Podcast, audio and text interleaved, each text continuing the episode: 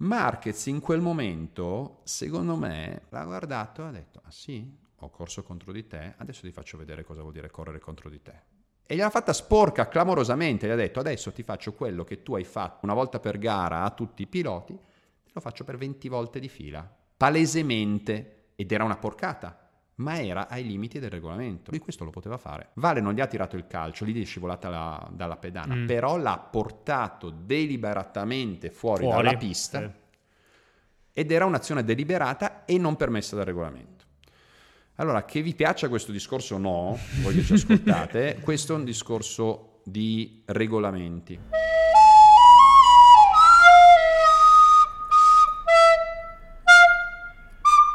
Invece quando Valentino ha tirato un calcio a Marquez, tu eri lì. Sì, ma non ha tirato un calcio. Infatti adesso discutiamo di questa cosa. Eh, cos'è successo lì? Perché prima ne stavamo parlando un attimino e cioè a me, da ignorante, è arrivato il messaggio che Valentino aveva assolutamente ragione, eh, ha fatto bene a tirargli un calcio perché l'altro gli stava facendo perdere il mondiale mm. appositamente mm. e poi c'era il terzo incomodo Lorenzo che non mi ricordo neanche cosa stesse combinando nel framentre. Allora, no, non succede? abbiamo un popolaro, eh, cioè una, hai presente la lancetta tipo livello di popolarità che adesso farà BAM? Esatto, adesso verrò, verrò ucciso io e, no. e, e, forse anche tu Zoran, quindi attento. Allora, no, questa è una cosa seria ed è anche una critica. Sì. Eh, Mark Twain, ancora alla sua epoca, diceva se non leggi i giornali sei disinformato, se leggi i giornali sei male informato. E si parla di 200 anni fa. Oggi la comunicazione commerciale. Ok? Per cui tu dai tanta parte dell'informazione è populista, per cui dà le informazioni in generale eh, verso quello che vuole sentire il pubblico. Ma infatti volevo anche arrivare a questo, non è che magari è stata anche un po' parecchio, caricata troppo parecchio, parecchio, e poi dopo si è arrivata anche a quello per quel parecchio. motivo lì. Cioè Ma... anche i piloti magari hanno sentito un po' Ma no. guarda, l'ambiente del paddock e gli umori del paddock erano leggermente diversi, non venivano mm. raccontati fuori. Ma a parte questo, adesso viviamo in epoca social per dire anche sulle varie informazioni o controinformazioni che ci sono state in pandemia, mm, senza tirare fuori polemiche, gli algoritmi lavorano sulla creazione di cluster eh, perché ti parlo di questo? Perché è normale che se siamo in 10 io avrò più piacere a discutere e parlarne magari con voi due che avete la mia idea piuttosto che con gli altri 7 che invece mi danno contro. Quello è un lavoro giornalistico diverso, devi vedere tutte le fonti, devi vedere tutte le prese di posizione e tutte le, um, le opinioni per tirare fuori la tua. Per cui eh, la comunicazione televisiva o mediatica è immediata, è molto più facile vendere di più quando dici quello che il pubblico vuole sentire. È normale. Direi di sì. Sono dei prodotti. Anche lo sport è un prodotto. Era chiaro che l'Italia stesse dalla parte di Vale. Era, era chiarissimo. Ti faccio passi indietro, indietro, indietro. E nel paddock lo sapevamo tutti. Ma perché? Attenzione, fa parte del gioco. In Argentina a un certo punto escono, mi ricordo il numero della curva, e il movimento della moto di Vale che è davanti sul recupero di Marquez che sta cercando di avvicinarsi, gli tocca la ruota anteriore o Marquez andando troppo fondo tocca la ruota anteriore e Marquez cade. Vale vince poi si mette la maglietta di Maradona. Era quella sì. In conferenza stampa a Termas de Riondo io lo guardo e gli dico in inglese, sempre si tiene in inglese, gli faccio la domanda, Vale tu uscendo dalla curva, metti curva 6, guardi per la prima volta sopra la spalla, guardi dietro, sopra la tua spalla destra, mi sembra fosse la destra, poi guardi avanti e poi Marquez cade. Cosa hai pensato in quel momento? Sono molto contento, yes, allora sono molto contento della resa della mia Yamaha, eccetera. Ci siamo detti tutti, non era possibile vedere le telemetrie, eravamo tutti convinti, come aveva fatto Marquez su Pedrosa a Barcellona l'anno prima, eh? Stava arrivando, chiudi, loro vanno a millimetri. Sì, basta eh? un niente, chiudi, immagino. niente il gas, tac, ti tocca. Dato, ciao fa parte dello sport, ok? E di fatti Marquez dice ho imparato una cosa nuova, poi arriva Assen, poi tante cose, lui è andato sempre a replicare anche le cose. Faccio un altro passo, arriviamo ad Aragon. Ad Aragon c'è la lotta tra Rossi e Pedrosa per il terzo posto, splendida, sei, sei sorpassi a testa e finisce terzo Pedrosa. punti importanti che Vale perde, che sa quanto gli possono costare in vista del campionato e quanto è stato difficile ritornare a quel livello dopo gli anni di Ducati.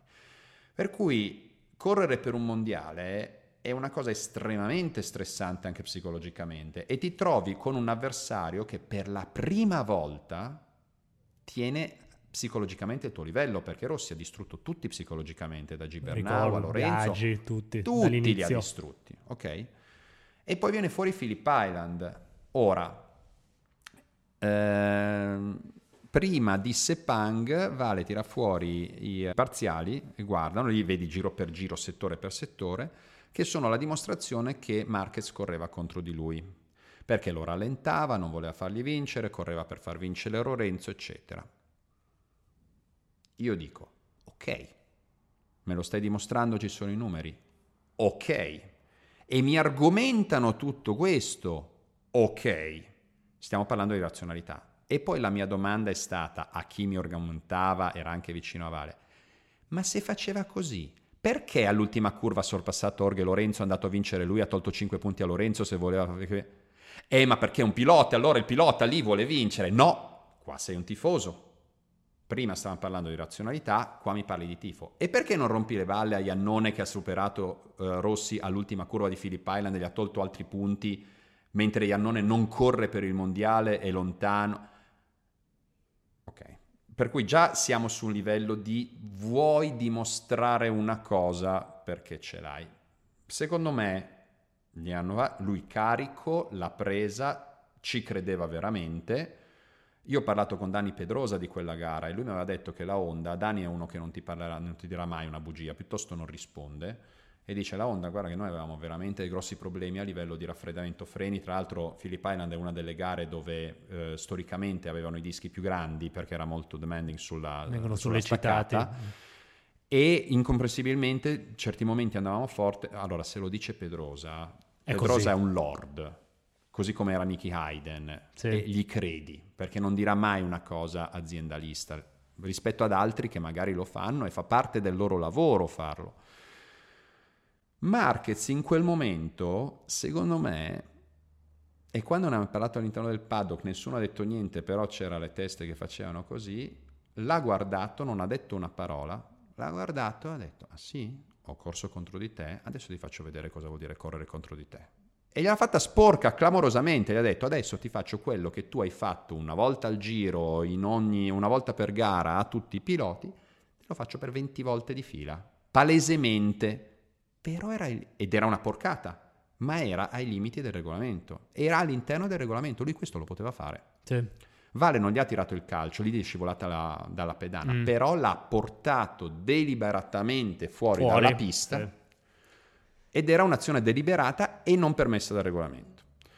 Allora, che vi piaccia questo discorso o no, voglio che ci ascoltate, questo è un discorso di regolamenti. E lì cosa succede? E qua entro nella mia interpretazione, che è un'interpretazione diffusa. Lorenzo perde l'occasione di, ma perché non è pronto su questo, lui è una persona molto chiusa, molto timida, molto attenta e sensibile anche, ma perde l'occasione di guardare Vale in conferenza stampa e dirgli fermo, tu stai dicendo che io sto vincendo il campionato non perché sono forte, ma perché questo che io non sopporto corre per me?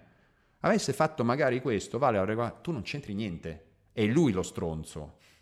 Lorenzo se ne sarebbe tirato fuori, banalmente. Lì sarebbe stata malizia e furbizia. Ma problema della direzione gara, dagli un uh, right through, perché ha fatto palesemente una cosa che non doveva fare. Gli dai un race through a Valentino, finisce la sua gara al quinto, al sesto posto, contenti tutti, a Valencia parte da dove parte e vince il mondiale. Perché Invece poi dopo lì, l'hanno fatto hanno, partire... Sì, l'hanno fatto partire a Valencia dall'ultima eh, della dal griglia, fondo. poi ha ricorso al Tribunale Sportivo di Losanna, che però non ha dato ragione, eccetera. Lì era palese che gli dovessero dare qualcosa, oltretutto aveva perso punti della patente per uh, altre penalità che aveva preso prima è brutto da dire, però ha pagato in quel momento l'essere Valentino Rossi, cioè quello che gli ha in effetti permesso di, non maliziosamente, non lo sto dicendo con malizia, di avere dei regolamenti un po' chiusura degli occhi, quando ha buttato fuori Bautista all'ultima curva, a, no Bautista scusami, Gibernau a Jerez, quando eh, che ripeto fa parte dello sport delle moto, però erano tutte al limite del regolamento, eh, no? cioè era, era, tipo rischiare sempre il cartellino rosso, rischiare sempre il cartellino rosso, però sei, non lo so, sei Maradona e non no, te lo certo. danno sì, sì. arriva nel momento in cui... Hai portato talmente gli... tanto questo sport che magari eh, te la fanno passare. Esatto, che è logico e va bene, ma arriva nel momento in cui l'hai fatta talmente grossa, rivedi la partita, c'è il collegio arbitrale che dice ragazzi però noi lo dobbiamo squalificare per la prossima. Sì, sì. Ok, per cui è una situazione complicata. Co- il mio dispiacere non è, e non è la spiegazione di quello che è successo a Sepang nel 2015, è che mi sarebbe tanto piaciuto, per il mio credo giornalistico, fare l'analisi e spiegare le ragioni che può aver avuto Marquez per arrivare a questo gesto, le ragioni che può aver avuto Vale per arrivare a questo gesto, a questa situazione, le ragioni di Lorenzo per arrivare qua. Ok? Per cui eh, poi il pubblico si deve fare l'idea loro personale quando tu gli hai dato i dati e al limite alla fine puoi dire secondo me è così. Perché io sono pienamente convinto della buona fede di tutti e tre. Loro vedevano la realtà così, come dal loro punto di vista. Dal loro punto di sì. vista. E anche questo è corretto. Il lavoro giornalistico che cerchiamo di fare, che io cerco personalmente e quelli che lavorano con me di fare di volta in volta, è cercare di... È chiaro che segui un po' di più l'italiano, ma se l'altro sta facendo una roba eccezionale, mi ha parlato di Flavio Tranquillo, una volta agli europei o ai mondiali avevano detto ma cosa fai? Tifi Lituania che è andata con l'ultimo tiro al supplementare contro l'Italia. E lui ha guardato e ha detto ma hai visto cosa ha segnato? Era normale urlare.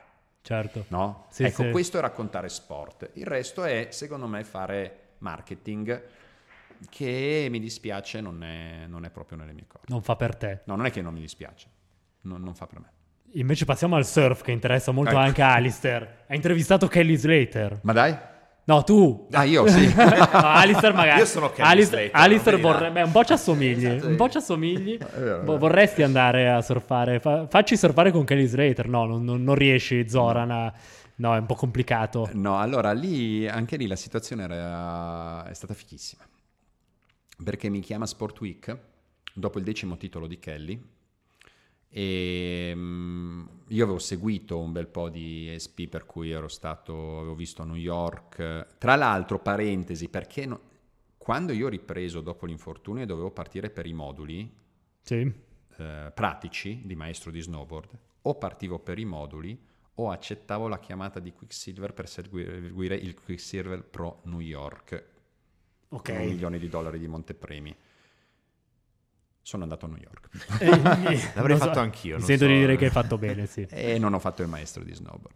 anche per la tua carriera direi che ci sta. Mm, ma no, io volevo assolutamente portare il surf in televisione, ah. ma il surf è talmente grosso a livello streaming, eh, anche le produzioni in fibra che mettono, eh, che non ha veramente bisogno della televisione e anche questa è una bellissima cosa, perché televisione non è fatta per il surf, il surf non è fatto per la televisione e va benissimo così. così. Ed è ad altissimo livello la telecronaca e lo streaming che fanno per il surf. Adesso va alle Olimpiadi, no?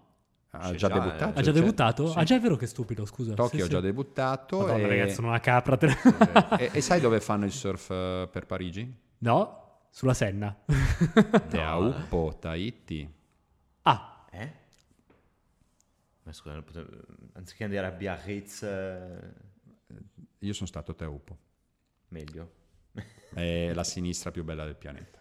Per me la sinistra... Cioè, quando sei lì e, e, e senti la swell che è arrivata, io mi ricordo che era notte, c'era piatta, noi lì a Teupo non hai alberghi né niente, a Tahiti, per cui è Uh, sei nei bungalow delle famiglie che te li affittano e sei praticamente a lato spiaggia. Il reef e la scuola sono un, tipo un chilometro fuori, ma li vedi, poi vai lì con i battelli, con le barche e tutto il resto. Notte di luna piena, mi sveglio di colpo, eravamo in camera, barbicati, giornalisti, tutti con Billabong, così ci siamo guardati e di nuovo, boom, e trema tutto, tutti a correre fuori, ma Marco Chilupo, surfisti, eh, gio- quei pochi giornalisti che ci sono, era arrivata la swell e sotto la luna piena vedevi questa roba che si alza, che è una è spessissima, vedi l'oceano che inizia ad alzarsi proprio a sole Boom! e arrivava il, eh, tremava il terreno lavico sotto di noi in spiaggia, che eravamo un chilometro e passa, no? un'onda... Sa- sai dove andare le prossime Ah, vacanze, a quanto Alistair? pare sì. Che tipo è Kelly Slater? Kelly Slater l'avevo conosciuto prima anche perché avevo seguito un po' di tappe, poi sempre erano media trip, per cui ospite di Quicksilver, ospite di Ripcard, di Billabong e così. Estremamente alla mano, estremamente professionista e professionale. Io l'ho rivisto proprio a New York, non l'avevo ancora intervistato tra l'altro per Sport Week. Ah no, l'avevo intervistato per Sport Week, ma non sapeva che, che- che ero io. Eh, ma noi ci eravamo conosciuti tipo l'anno prima, credo, a, a Osgore e io avevo avuto un fortunio alla gamba, avevo una calza elastica, lui do- Kelly Slater, dopo un anno, hi Kelly, how are you? Così alla conferenza stampa, yeah, how is your leg? Eh, bravo, Ma non perché ero bravissimo. io, capisci? Perché ha- è un iperprofessionista, grandissimo, appassionato, molto attento. Mm, tra l'altro avevo ricevuto delle critiche quando facevo i report su mm, era Surf Corner, mi, ser- mi sembra, avevo detto per, per farvi capire l'impatto di Kelly Slater quando decidevano se partire o no, se aprire la finestra que- questa mattina, Kelly ha detto di no, Basta. e hanno detto di no, ma era casa. nel senso ascolti quello più esperto perché non dice cagate, no, Certo. sciacquati la... Eh, madonna, Sciacquati la bocca quando parli di Slater. Però la cosa bella di quell'intervista vince, diciamo titolo, io ogni tanto scrivo degli articoli per Sport Week, proprio come freelance, mi chiamano e mi dicono puoi fare l'intervista, abbiamo uno slot eh, e di qua e di là. Allora chiaramente prepari le domande, le mandi a Quicksilver, vengono accettate le domande, tutta una sequenza. Beh, Slater è in ufficio a New York a rispondere, ha fatto tu- tutti i brief media, tutte le interviste dall'ufficio Quicksilver. Zoran è a Sidi Kauki in Marocco a surfare con gli amici. A farsi i cavoli suoi. Connessione zero, non c'era ancora Whatsapp, non c'è... E cosa in fuori? Guarda che hai la chiamata, no, come? Guarda che il cellulare, no, qua tutto via mail che ogni tanto vai a controllare. Morale, ci accordiamo e arriva tipo alle 4 di pomeriggio, credo, qualcosa del genere, ma avrebbero chiamato al telefono della surf house dove stavo. Pensavo in una cabina, Kauki, cabina telefonica. quasi, Sidi Kauki, appena a sud di Essaouira, in Marocco. Vai anche lì a surfare, Alice. No, lì No, destre meravigliose. Sì. Marocco si vuote, meravigliose, point break, eh, bellissimi. E morale, io scendo e voglio registrare. Voglio registrare, ma non si sente niente, vado alla vecchia. Inizio a scrivere, inizio a scrivere, no? E tra l'altro eravamo giù, eh, c'erano questi amici soltanto, ma, ma- no amici, ma gente che ho conosciuto giù, come vai in surf house così, no? Tra l'altro è un gruppo di romani che facevamo da ridere, certi li sento ancora. Morale, arriva giù uno, a Zorane, eh, un altro lo guarda e fa intervista. E questo? Ed era in piedi, no? Bam! si siede. Ma lì era un amico tuo che sta intervistando Kelly Slater in una situazione fuori dal mondo, perché chi è stato in Marocco può capire, cioè Marocco sei veramente fuori dal mondo, no? Arriva giù un altro, raga, allora questo va. Non hai idea chi sta a intervistare. E l'altro dopo me l'ha raccontato. Chi? Il re. Guarda, Hai bloccato tutto il Marocco praticamente. No, eravamo in dieci, si sono seduti e si sono ascoltati l'intervista di un loro amico a Kelly Slater e dopo ho detto ragazzi devo sbobinare tutto, devo scriverla subito, ti aspettiamo sullo spot. E poi ci siamo trovati in mare ed era pazzesca questa cosa qua di Kelly in ufficio a New York E voi invece a e noi surfare. invece a surfare, la trovo una cosa meravigliosa perché stavamo parlando, tra l'altro ho risposto all'ultima domanda che non era nel e con la tipa del media che diceva Zano il tuo tempo è finito di Quicksilver Media e lui che ha detto no no continuiamo mi piace Bello, e ha risposto alla domanda personale eh. sì, ha risposto alla domanda personale sui, eh, sul suo rapporto con Calani E, a proposito di persone che hai intervistato, chi è quello che, che ti ha colpito di più? Dave Rastovic E qua io guardo Alistair come per dire chi è? Ah, guardiamo Allora, te, Zoran. Io non l'ho, non l'ho mai lì- sentito. No, ma anche lì eh, ogni persona ti dà qualcosa, soprattutto allora, a livello di empatia, per dire, che, riesci a- che riescono ad avere e il rapporto che ti possono dimostrare e capiscono subito i due più eh, elevati al mondo che io abbia mai intervistato sono Valentino Rossi e Dave Rastovic, perché loro capiscono cosa gli domandi e sanno che linguaggio usare per farti capire. Non che ti manipolino, attenzione, ma ti entrano nella. Altri devi cercare di spiegare, magari gli chiedi una cosa, capiscono frizzi per lazzi e, e giustamente non è la loro lingua. Poi, ad esempio, adesso ho appena intervistato Travis Rice, ehm, inverno scorso, iperprofessionista, tra l'altro anche con lui ce l'avevamo visto un'altra volta, Grant Achille, un- ma, ma perché? Perché sono tutte persone, soprattutto in questi sport, dove rimangono molto normali. Mhm. Più cresce lo sport, il livello di impatto commerciale dello sport, più sono distanti. Ok? Questa è una generalizzazione. Dave Rastovic è una persona che ti dà tanto. Dave Rastovic era considerato il più grande soul surfer al mondo. A un certo punto era iper stiloso e tecnico, però il tour non lo voleva fare. Ha fatto soul surfing con la sua linea di protezione per gli oceani e per i cetacei, ma è uno che va a parlare, nelle, è un surfista che però va a parlare eh, nelle, nei convegni sull'ecologia insieme ad Al Gore. Cioè il suo Sì. livello di... Tra l'altro anche, lì tante storie, lui apriva la Nuova Zelanda, però australiano, il padre era stato un all black, i nonni arrivano dalla Croazia, dall'isola di Vis, la generazione invece arriva dalla Russia perché Rastovic piano piano queste cose, ma anche lì Rastovic ti racconta, io sono vegetariano, ma quando sono stato all'isola di Vis e mi hanno offerto l'agnello, era una tale loro darti qualcosa che l'ho mangiato e ne ho goduto perché era uno scambio tra persone. Poi lui è uno estremamente yoga, estremamente energia dell'universo, ma con la capacità di scindere. E stessa cosa, anche lui ha chiesto, ma Dave a un certo punto gli ho detto, ma perché le balene e i delfini? Perché empatia. Cioè, tutti i pesci vanno salvati, ma se io faccio una campagna di salvaguardia delle sardine e degli squali, non mi ascolta nessuno. Iniziamo dai mammiferi che so, poi piano piano l'allarghiamo, cioè persone estremamente intelligenti e che ti raccontano un vissuto estremamente profondo. E poi si arriverà anche alle sardine, che anche loro vanno salvate. Piano piano salveremo anche le sardine. A che fine hanno fatto le sardine politiche? Ah, bravo. Ah, secondo no, me a, non, propo- a A proposito. non penso che abbiano fatto una grande fine. non lo so, inscatolate? Non lo E so. invece, esatto, no, e hai legato particolarmente con qualcuno, con qualche atleta magari, più che, che tuo collega. Eh, non di quelli con cui abbiamo lavorato insieme, Mm, magari, sì. che siamo rimasti un po' in Sì. contatto così, ma mm, pff, sai, già io sono molto chiuso, nel senso la mia cerchia privata è estremamente stretta, il che mi accomuna a tanti atleti, tante cose, non, non mi sento di dire questo amico, questo amico, questo amico, molto rispetto anche della loro privacy. Sì.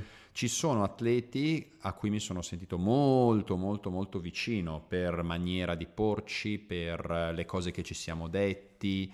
Ad esempio Rastovic, non ci sentiamo da allora, però ci siamo dati, c'è stato uno scambio talmente forte che lui rimane un mio modello comportamentale. Nella MotoGP per me è stato Petrucci, ad esempio. Mhm. Io lo apprezzo Danilo, lo apprezzo tantissimo, le co- cosa ci siamo raccontati, il suo approccio. Un altro che mi ha dato tanto è stato Dovizioso. Mi trovo molto simile a lui su tante Stavo pensando cose. l'altro giorno, Dovizioso, poverino, che è stato, che è fortissimo, è stato sfigatissimo di aver vissuto in un periodo magari di moto dove c'erano talmente tanti campioni che, che è sempre arrivato lì. ma poi- Sì, però pensa anche adesso, ne parlavamo sulla fine di questo motomondiale, adesso vincono Quartararo, Bagnai, eccetera, dicono eh, ma non ci sono i grandi nomi, ma dobbiamo aspettare, con chi che ne parlavamo? Con uno dei team manager che diceva giu- giusto anche il mio punto di vista, aspettiamo 6 o 7 anni, tra 6 o 7 anni magari, Magari avranno battuto tutti eh, i ma record." questi giovani che arrivano e si trovano davanti Quartararo, Bagnaia, Binder, così che sono i mostri sacri, come i top 3 e i top 4 del tennis.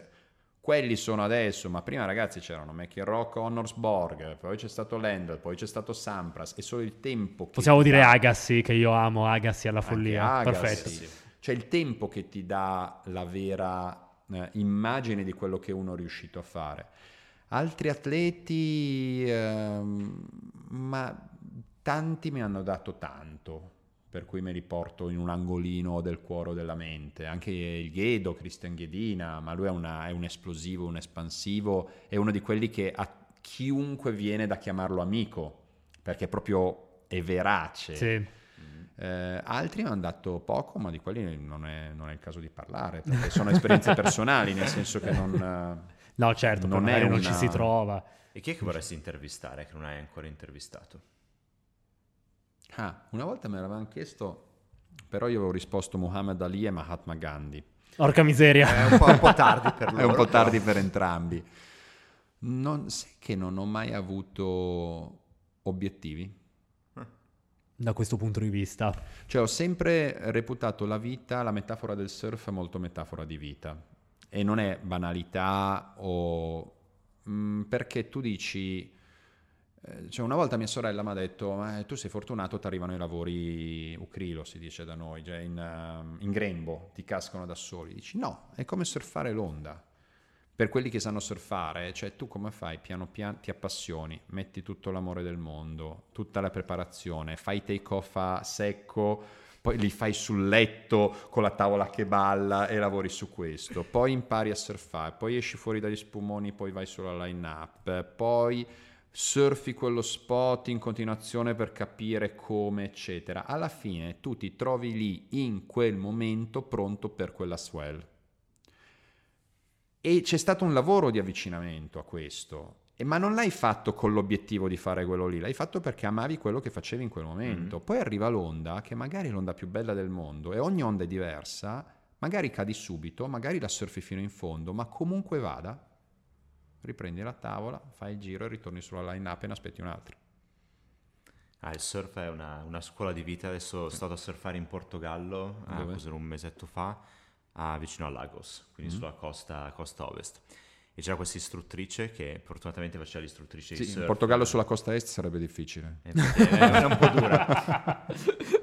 Sud, sud-ovest della E questa istruttrice qua, che fortunatamente era maestra di surf e non ingegnere, mm. che costruiva i ponti, fa il surf è 70% paddle, paddle, paddle.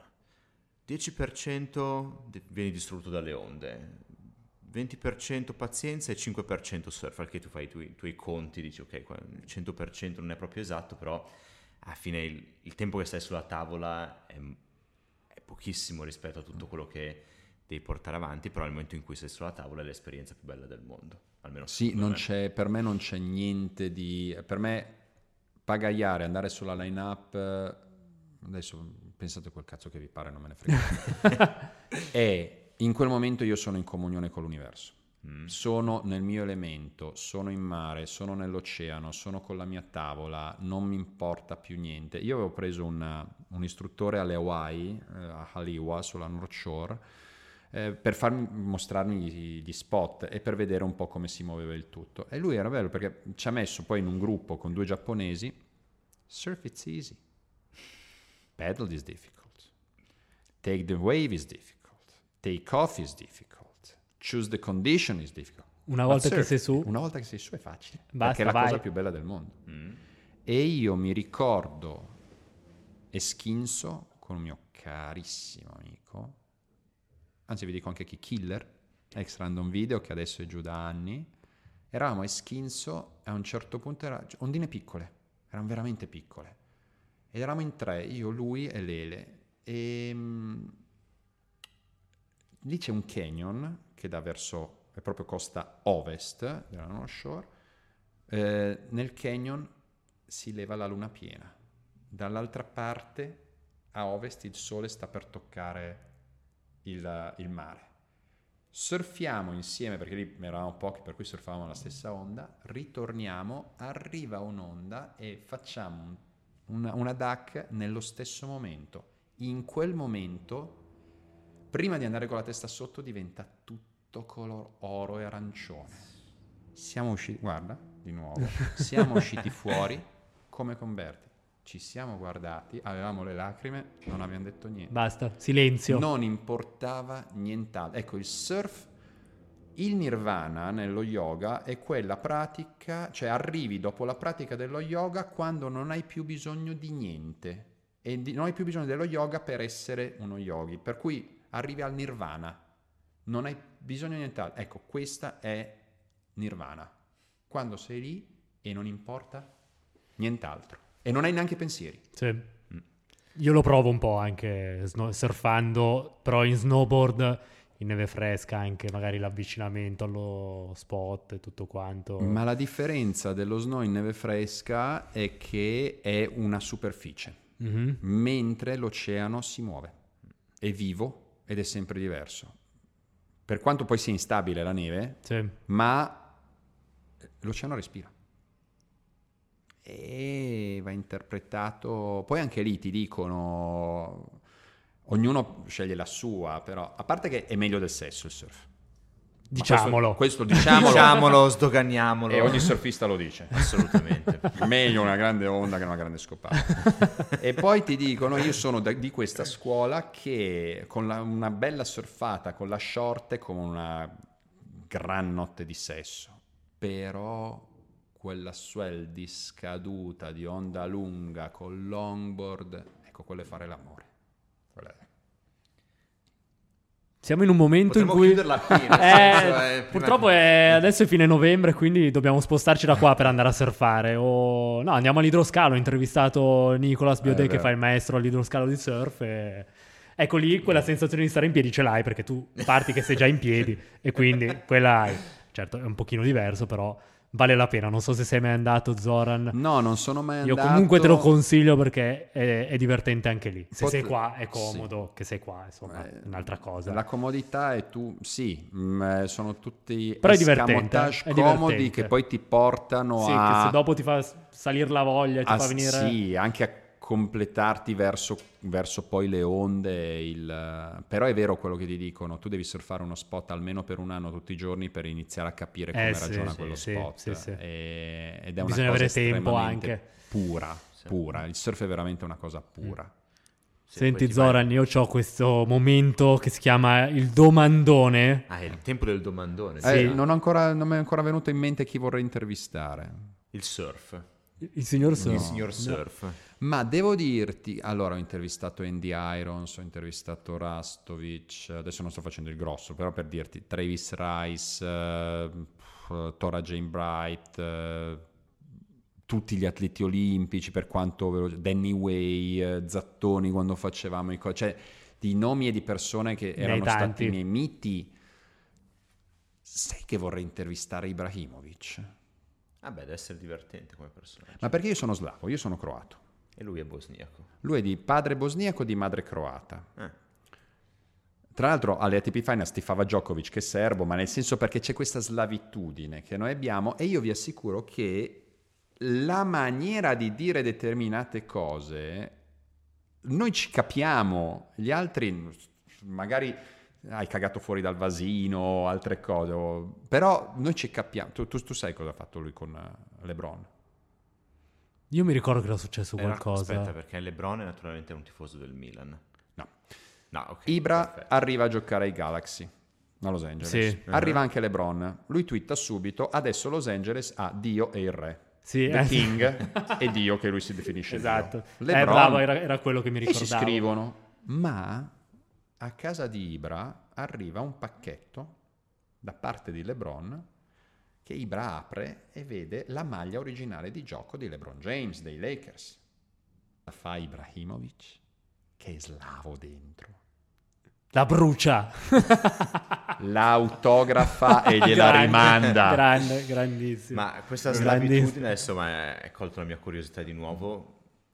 Cos'è questa slavitudine che dici, ok, c'è un qualcosa che voi avete, noi altri mortali non abbiamo? No, ogni popolazione, ogni zona, ogni... nel mondo ha determinate caratteristiche, ok?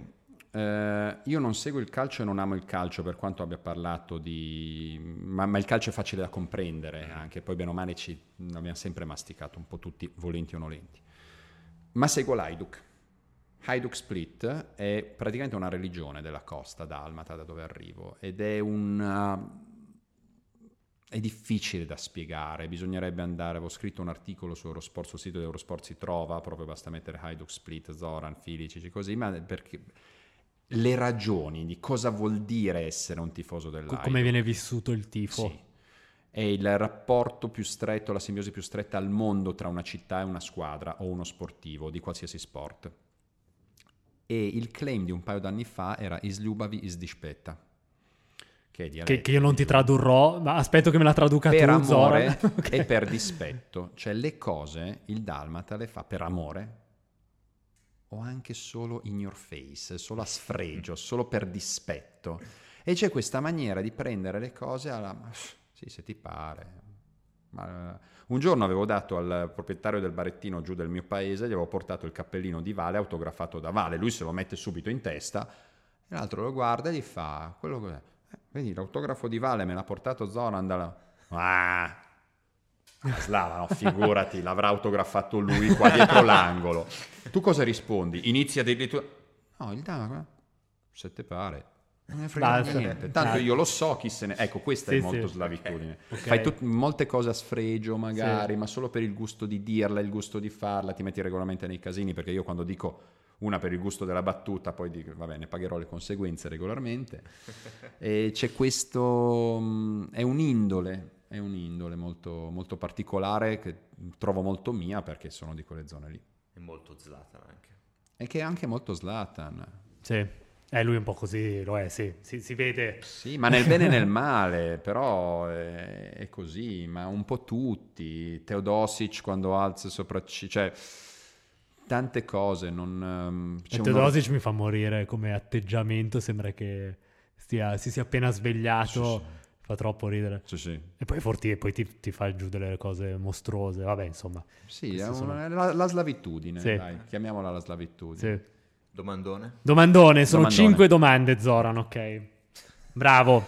Se rispondi esattamente a 3 su 5, puoi continuare a fare questo mestiere, ok?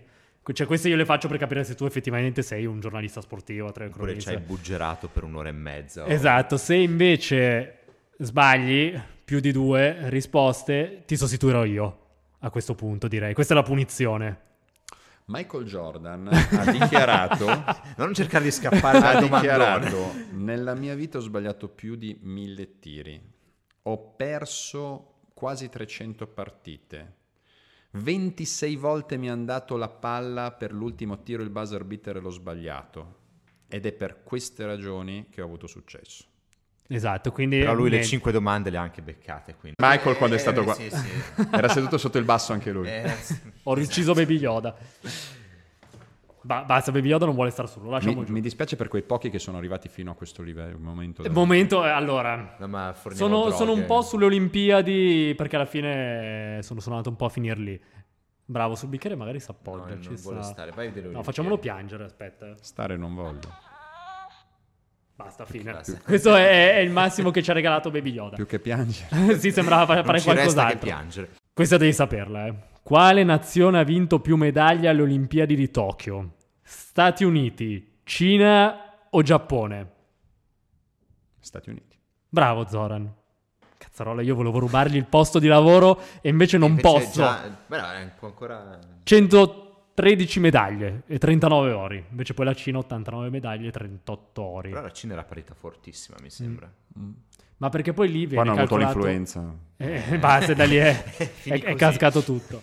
Perché lì poi in realtà vince in teoria il medagliere, non chi fa più medaglie, ma chi ha più ori. C'è il medagliere classico, ah, che quello a seconda, come, come, i tie break, no? Chi ha, vinto, chi ha vinto più gare, pensa alla medaglia d'oro, è chi vince le gare. Poi chi arriva secondo, chi arriva terzo. Per okay. cui a parità di vittorie il numero di secondi posti, poi qua sono medaglie, il medagliere all'americana invece è il numero totale di medaglie, che, per cui di posizioni a podio. È la differenza tra atleta olimpico e atleta olimpionico. L'atleta olimpionico è chi vince, ok. Perché ah, poi è stato eh, esteso sì. al medagliato. È stato atleta olimpionico, cosa ha vinto? No, ecco, allora è stato atleta olimpico. olimpico che già essere sì. atleta olimpico... Direi che è una grande soddisfazione. Esatto. Sì. Dai, seconda domanda. La persona che ha vinto più medaglie alle Olimpiadi. Larisa Lati... Beh, l'ha già detto. Non ti do neanche le opzioni. Neanche gli indizi, ma- Neanche gli indizi. Cioè, Dai, Phelps, su cinque ve- sta 28, bene. 28 medaglie. La seconda, ginnastica artistica, la risa latinina. Non lo sapevo. No. E la terza, Marit Bjorgen, sci di fondo. 15 medaglie. Non le sapevo. Eh. Però Phelps magari è un po' più... Phelps. Mi, mi sa che erano un po' edizioni un po' vecchie. Passiamo alle moto. Questo è facile perché, porca miseria, chi ha vinto più moto mondiali? Giacomo Agostini. Perfetto, anche qua non ti do le opzioni. Perfetto, Ci lavori insieme, quindi lo fai con lui, no? Il podcast? No, no, è stato ospite dell'ultima puntata. Ah, ok. Abbiamo fatto l'ultima puntata con Aldo. Ok. Ah, ecco, era con lui che lui ha detto: Bravo, aspettiamo 6 o 7 anni a vedere chi Sì. sono Quartararo, Bagnaia, perché adesso per voi sono giovani, ma Vedi che il cerchio si anche chiude. per lui era chi era Rossi? Arriveranno a Chi era 15 moto mondiali vinti? Sarà dura, Sarà glielo auguriamo, ma sarà durissima. Sarà. Questa non so perché, vabbè, io una volta di tanto sparo delle domande. Il tiro al piccione è mai stato uno sport olimpico? Sì, è stato sport olimpico, poi per gli ambientalisti è stato cambiato in clay shooting, per cui tiro al piattello. No, ragazzi, Zoran è preparatissimo. Difatti lo 1900 chiamano, nasce solo. come clay pigeon, il piccione d'argilla. È stato l'unico caso in cui alle Olimpiadi furono uccisi animali. Parigi 1900. Bravo che basta, vabbè, questa... La quinta? è- La quinta è chi è Kelly Slater. e, e come risposta ho messo King del Surf. il GOT del, del surf, che però nella comunità surfistica eh, all'inizio veniva anche preso un po' in giro per il fatto di, di Baywatch, eccetera. Lui non è stato reputato il più grande del circuito in quel momento finché non ha vinto alle Hawaii. Perché comunque per le Hawaii vincevano i locals sempre, Sì. ma se non vinci, poi vincere un circuito vuol dire essere costante in tutte le, mm, le situazioni, ma nel momento in cui ha vinto a Pipe, da lì è Da lì, diventato ok, il GOT. ok. Basta. Io direi che la puntata la divido in due perché siamo andati lunghissimi, ma io volevo fare questa cagata. Zoran ci tenevo tantissimo. eh, dimmi. Fare una telecronaca con te di Steven Bradbury. La vittoria di Steven Bradbury. Io che col ghiaccio non c'entro niente. Quindi perfetto. ok. Allora, aspetta che volevo È trovare però. eh. di qui sopra. Sì, dobbiamo improvvisare. Allora, io farò io faccio la seconda voce, voglio fare quello però un po' polemico e, un po' dico dell'ovvietà. Vogliamo ricordare chi è Bradbury? Ecco, t- Che io- non è la domanda tipo ricordamelo, no. Eh, No, no. Bradbury che ha vinto perché gli sono prima sono stati squalificati nei Spoileriamo già il finale, spoileriamo Sì, già tutto. Poi gli sono caduti davanti, poi Lui ha eh, fatto, mi sembra speed skating, giusto? Sì, in, forse i quarti di finale È passato è per stato, squalifica. è stato squalificato uno e quindi è passato lui. Esatto, e poi gli altri due gli sono caduti davanti, ma tutti dicono ah, Bradbury, uno si è qualificato alle Olimpiadi, due è stato no. precedentemente campione del mondo e tre ha rischiato due volte di fermarsi per grossi infortuni, una volta con un pattino gli hanno tagliato la femorale, ha perso 4 litri, 5 4 litri, litri di sangue, di sangue Cioè, e arri- 111 punti gli hanno dato. Ecco, arriva con un percorso molto lungo, non è che si è trovato lì gli sono caduti tutti davanti. Poi in finale è successo quello che è successo e non lo spoileriamo. E poi si è rotto il collo anche, Anche. prima, che, che penso che sia un infortunio tremendo, che non so se era successo forse recentemente anche al mio... Io ho, ho pochi idoli nello sport. Jennifer Frino. No, non so chi sia. Chi è? No. Chi è? Jenny, questa è una storia assurda. Jennifer Frino, eh, snowboard cross, Ah, sì, cazzarola. Sì, che va a sì, sì, medaglia in. Coppa del Mondo a. Whistler, ritorna e a Prato Nevoso cade con la schiena e la testa sui roller, la portano giù, o male, la caricano sulla motoslitta, la portano al pronto soccorso, le mettono il collare, lei aspetta le radiografie, parlando con gli altri, esce fuori il medico, chi è Jennifer Frino sono io, stai ferma. Lei si blocca, frattura della C2, spezzata in due, Madonna, che è stata tenuta insieme dai muscoli. Praticamente 90% dei casi morte immediata, 10% dei casi paraplegia più Jennifer Frino. Pazzesco. E poi l'hanno tolto un pezzo d'anca, l'hanno fatto, ha provato a gareggiare di nuovo, ma non se la sentiva. Niente, io volevo dire Aldo Relgason, che è un po' il mio idolo dello snowboard, eh, è uno po- dei pochi con cui forse mi farei la pipì addosso se lo dovessi vedere, conoscere. Ecco. Tu l'hai mai, l'hai mai conosciuto Aldo? Non l'hai mai visto? No, grandissimo. Lui è un po'... rispecchia un po' la mia filosofia, dai, anche Però ho visto snowboard. Sean White ubriaco. E quello ben pensa che ne vale la pena. E poi ha intervistato Travis Rice, voglio dire, hai conosciuto Travis Rice. Quindi, vabbè, ma tu li hai conosciuti tutti, Ma dai, loro. Prescott, Eh, Tania Frieden, vabbè, questi non appunto. sono... eh, ma poi sai, alle feste, all'epoca si facevano le feste, io mi ricordo che parlavamo al Nine Nights, che poi sono cose normali, perché parli di nomi che magari vedi nei video, però al Nine Nights... eh, parla- facevamo feste, parlavamo con i ragazzi, con Danny Wise che poi è andato a medaglia nelle bello Olimpiadi successive, ma eravamo lì a fare festa a chiamarci Buffalo la mattina, ancora col Jack Daniels. ma perché? Perché lo snowboard, lo sci freestyle, questi sport, o anche il surf erano- sono così e comunque rimangono così.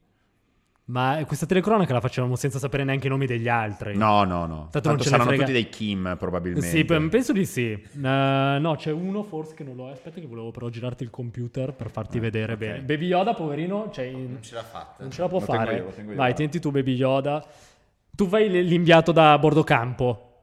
Ok, Va bene? quindi Qual è il mio ruolo da inviato? Tu, tu sei questo qua con, sei quello con la pistola. C'è una pistola perché poi. Aspetta, aspetta, aspetta. Bam, bam, bam, bam. Quanti metri devono fare? Che non mi ricordo. Non so neanche quanti. Quanti Tra l'altro, questo 1500? mi sa che è anche tagliato. Questo, eh. Cioè, tipo da- dal numero uno di. dall'app 1 passiamo all'8. Ma siamo alla finale? Questa è già la finale. Eh, benvenuti a Sti Salt, Eh. a Salt Lake City 2002. Boh, sto sparando a caso. E finale di sh- short track. No, era speed skating. Speed skating, scherzo. Cosa- sembra, cosa- eh. Che differenza c'è? Non lo so neanche. Eh, che c'è pista corta e pista lunga. Ah, ok. Eh, c'è freddo. Adesso se ho sbagliato, Ambesi mi tira le orecchie come la sente mi tira le Tagliamo, tagliamo tutto. C'è freddo. Qua il nostro inviato da bordo campo campo. Fa un freddo pesto, alla fine siamo Salt Lake City, la città dei mormoni e del gelo, quindi... Utah. Così, siamo nello Utah. E- Utah. Siamo nello Utah il 2002, eh, lo Utah non sa ancora che a un certo punto arriverà Simone Fontecchio scritto tutto attaccato, ma questa è un'altra storia, Sono ancora dovranno Stockton to Malone. 20 anni, c'è ancora il postino che non segna, consegna, ma qua siamo arrivati alla finale per la medaglia d'oro con i 5 uomini più veloci al mondo e tra loro Steven Bradbury in verde per The Land Down Under, Australia. Australia. Australiani che ricordiamo sono molto forti nel salto perché è terra di canguri. Non so, volevo dire sta cagata. Ci, ci tenevo. Negli aerials di f- sci freestyle. Vedi? Negli Perfetto. aerials di sci freestyle. Perfetto.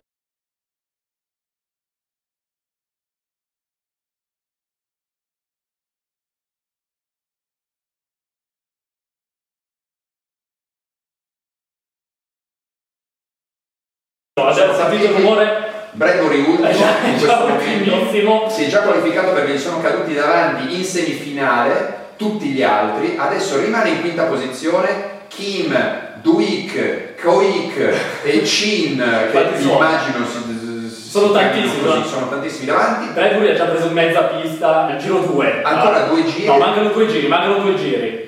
un ultimo giro un giro fino alla fine Bradbury in quinta posizione sfuma il suo sogno. Team Italia cade uno, cade due, cade tre cadono i birilli Steven Bradbury, medaglia d'oro Chi va piano va sano e va lontano.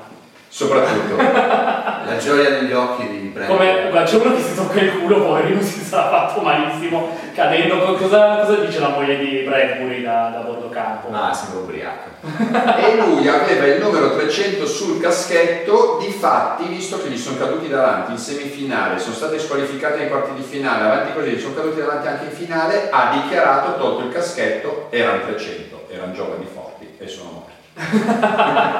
Comunque, tutta questa cagata era solo per dire che povero Steven Bradbury se l'ha meritato, secondo me. Questo Beh, con la carriera per, sì. il- per, per la carriera che, che ha fatto. Poi ma c'era anche un americano. C'era un americano. Che e- si chiamava Kim anche lui. Gli Esatto, non so. Niente, ragazzi, abbiamo fatto la cronaca di Bradbury. È saltato. è È, saltata. è saltata perché mi è esploso il computer nel Io però mi sono emozionato. Stavamo solo dicendo che poveracci, quelli che sono all'ultimo- all'ultima curva, si sono allenati per quattro anni e sono caduti. Ma malamente. infatti vorrei diffondere ancora questo per chi non lo sapesse, quelli che si iscrivono in palestra, quelli che cadono perché stanno provando un trick, che non riescono a chiudere e pagarne il prezzo, quelli che comunque non riescono a performare, quelli che non riescono a suonare bene sta benedetta chitarra o a intonare la voce. Usain Bolt un giorno disse, mm, tra i tanti, disse, c'è gente che si iscrive in palestra e dopo due mesi molla perché non vede risultati. Io mi alleno per quattro anni 10, volte al- 10 ore al giorno solo per correre 10 secondi. Eh sì. E metti che ti fai male proprio tra l'altro all'ultimo secondo. come Fine. è successo anche. Tra l'altro sì. è- Per cui è la costanza, che non è sciura costanza. Quanta saggezza in queste due ore e mezza di trasmissione. 8 ore, otto ore di podcast. Niente Steven Bradbury. E Zoran, io ti ringrazio per No, magari essere... l'ultima cosa, Sì. Zoran, dove possiamo trovarti? Cioè, non Eh, sì, esatto, volevo chiederti. il. Lambrate. cioè- Verificio Lambrate 1. Poi è un sito, hai un eh, Eh, Twitter, non so come allora, no. i tuoi fans. Zoranfilicic.com è il sito, ma lì è praticamente un portfolio per i clienti, nel senso vedi i maggiori, che tra l'altro non è neanche, fai conto che non ho aggiornato con le ultime due Olimpiadi, però i maggiori lavori che ho fatto, quello serve per lavoro, se no Zoran Filicic su Twitter, ho riniziato a scrivere perché non leggo più gli hater, eh, perché hanno problemi loro, anzi li ammiro perché sono talmente coraggiosi che rendono pubbliche le loro opinioni, io me ne vergognerei. A parte questa, no, di base viaggio underscore solo su Instagram. Perfetto. Noi trovate un lavoro vero, Instagram, Facebook, YouTube, Spotify, mettete iscriviti e continuate a seguirci e a amarci. Eh, posso farmi una domanda io? Vai. Come faccio a trovarmi un lavoro vero? Eh no, e questo... Una domanda bellissima. Qu- Questa è la domanda a cui risponderemo nell'ultima puntata. Ah, Intanto rimaniamo così, col dubbio. grazie Zoran, grazie, Grazie a mille. voi. Grazie.